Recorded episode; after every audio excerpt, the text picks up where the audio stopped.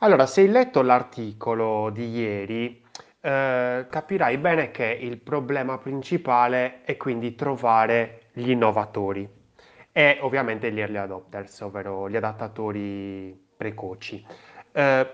è un grande problema perché essendo che ci dobbiamo rivolgere soprattutto a loro col nostro sito, col nostro prodotto, col nostro servizio, con la nostra app, con quello che vuoi, insomma, basta che ti rivolgi a loro, non sappiamo dove trovarli.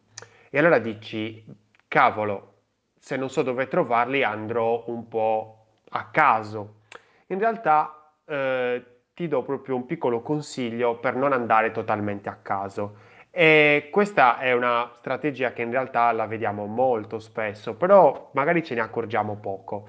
Se hai per esempio un servizio che si occupa di, ehm, non lo so, di frutta e verdura, ecco, eh,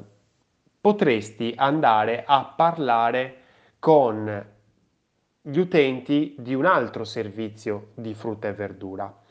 che è praticamente la stessa cosa che fanno per dire eh, le piattaforme di tecnologia, per dire se io sono già in una piattaforma conosciuta, se è nata una nuova piattaforma va a parlare con gli utenti di quell'altra piattaforma, per dire, ehi ragazzi, io ho lo stesso servizio, però l'ho fatto meglio, costa di meno, ti va di provarlo? In modo tale da non parlare a un pubblico completamente freddo, ma a un pubblico che è già tiepido, diciamo, se non caldo. Parlare con un, tie- con un pubblico tiepido barra caldo è molto importante perché non ci fa sicuramente perdere tempo e noi non dobbiamo perdere tempo. Quindi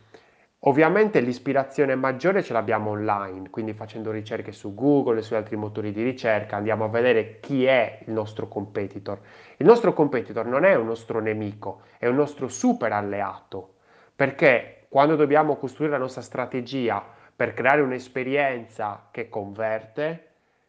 possiamo andare a vedere la strategia del nostro competitor, imparare da loro e attuare la nostra, quindi rivolgendoci al loro stesso target, ai loro stessi utenti, cercare di coinvolgerli verso il nostro servizio. Questo mi è venuto in mente